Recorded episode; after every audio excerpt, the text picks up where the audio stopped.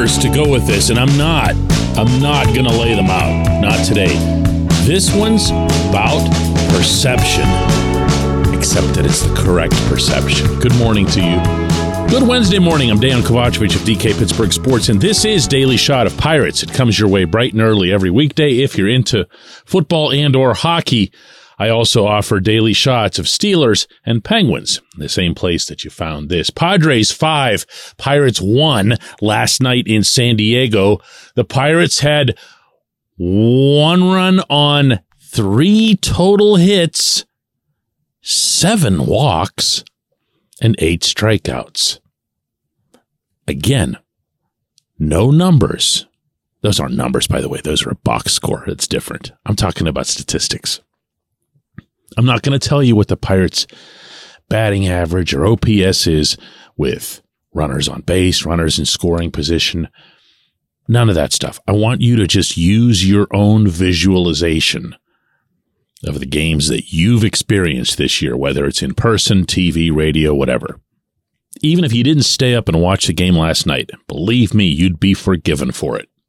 Because it couldn't have been more obvious from the outset against Blake Snell that all this team wanted to do was to work up his pitch count and get him out of the game. That's it. That's it. That was the goal.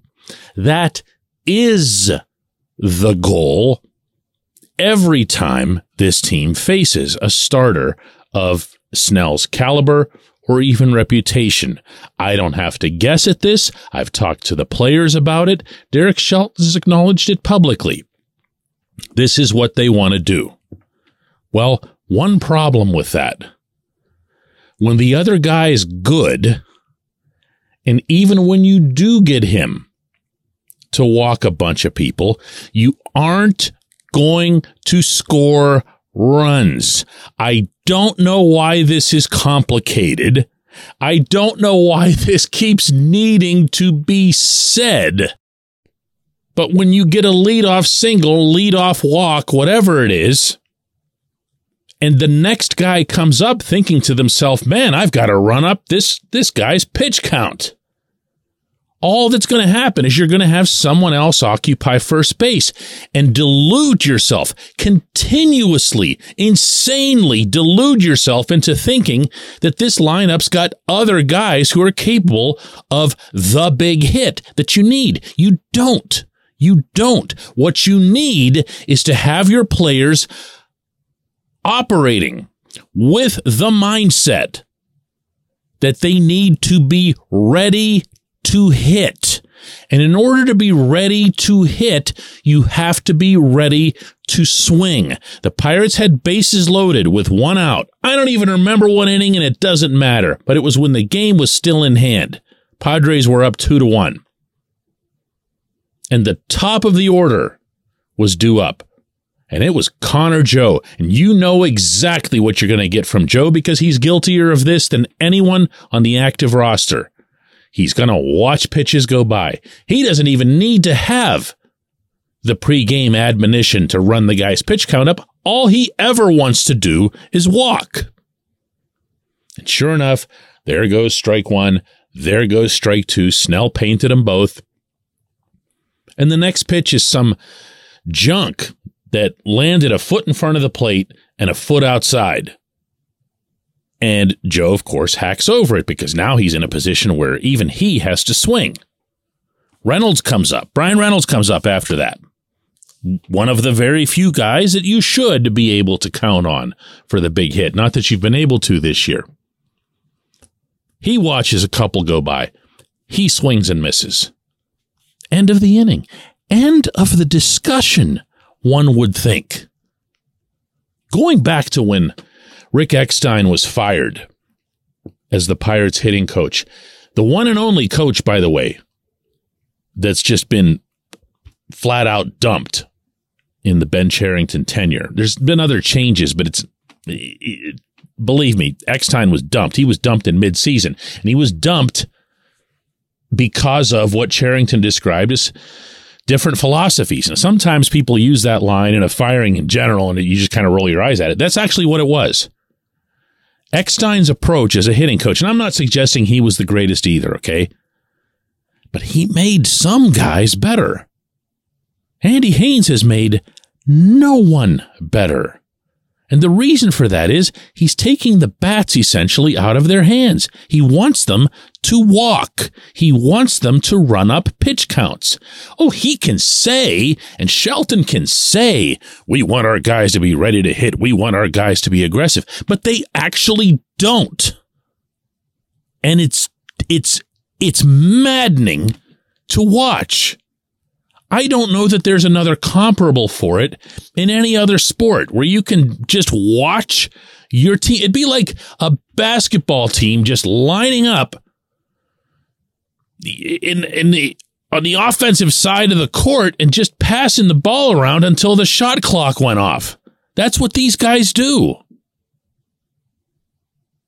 How many were left on base? Nine more were left on base. Uh, one for seven runners in scoring position. The only hit with a runner in scoring position was also the only extra base hit. That was an RBI double by Henry Davis, who I did promise you at the time of his promotion was going to be immune to any hitting coach. And that's it. You, you saw, or you didn't see if you were lucky, the rest of it. That's what this team is. That's what this offense is. That's what this hitting coach is. And you know what? By extension of the decision that Cherington made to fire Eckstein again in midseason and to eventually replace him with this guy. Shelton and Cherington are just as much to blame. Shelton's a former hitting coach. It's not like he's not on board with this. When we come back, J1Q. This portion of Daily Shot of Pirates is brought to you by our friends at North Shore Tavern, that's directly across Federal Street from PNC Park. It's home of Steak on a Stone, an eating experience, underscoring the word experience. The steak is brought to you partially cooked on an 800 degree stone, and you do the rest. It's a ton of fun, it's a great meal, and it's a baseball atmosphere like no other in Pittsburgh. North Shore Tavern, right across Federal Street from PNC Park. Your front door, your car, your bike, your computer, your gun. Safety is a habit. Every day you lock and secure your home and everything you want to keep safe. Gun safety and responsible storage are no different and the best way to help prevent accidents, misuse, and theft. If you have a firearm, own it, respect it, and secure it. Visit projectchildsafe.org. Brought to you by the National Shooting Sports Foundation and the Bureau of Justice Assistance.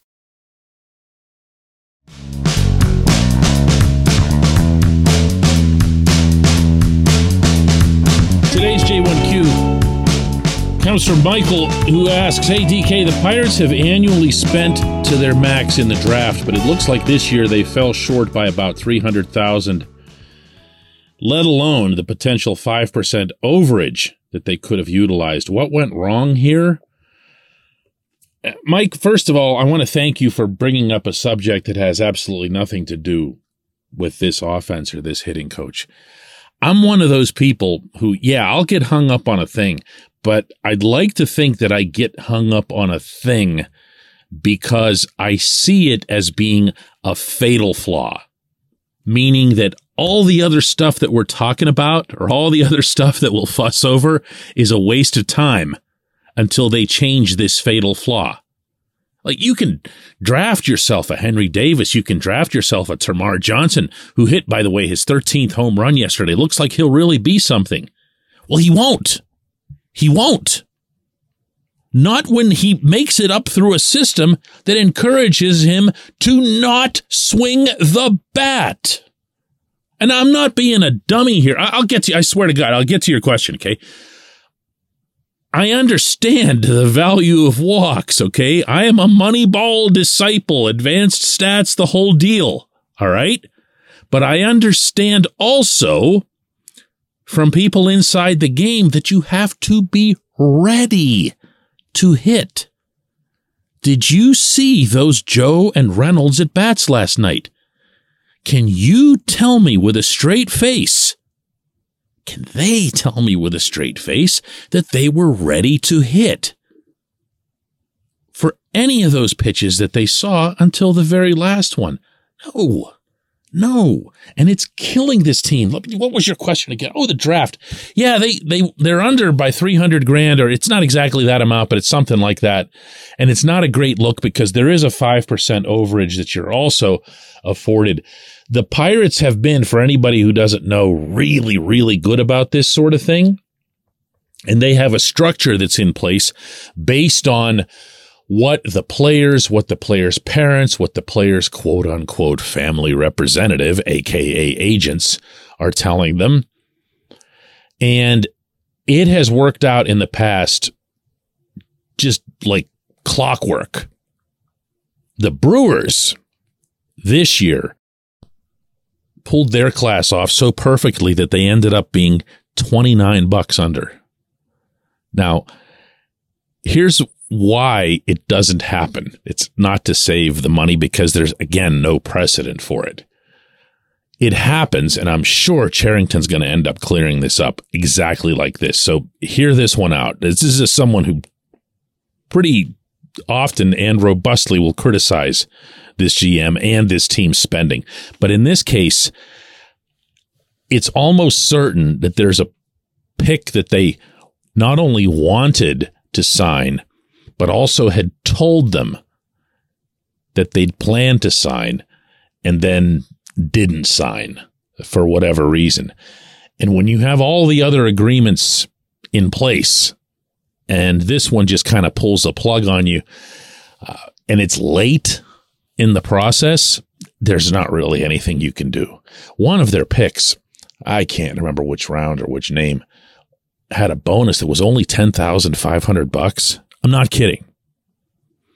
And if nothing else, they would have given, not as a donation or whatever, but uh, offered some of that money to that young man just to avoid the embarrassment of a bonus that's that small and to ensure that they'd get him because they obviously wanted him.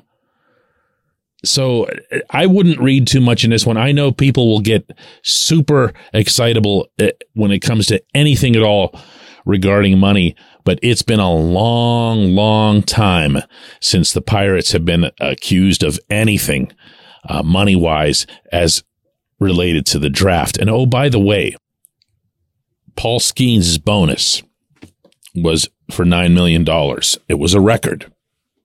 And Dylan Crews, who the Pirates allegedly were going to be avoiding because he's represented by Scott Boras and, ooh, Boogeyman, and they wouldn't want to pay Crews because he was demanding more than $10.5 million. Crews got 8.9. And absolutely nobody's bringing that up after the fact. I'll bet you didn't even know. I appreciate the question. I appreciate everybody listening to Daily Shot of Pirates. I do not appreciate this team's hitting approach. We will be back with another episode tomorrow.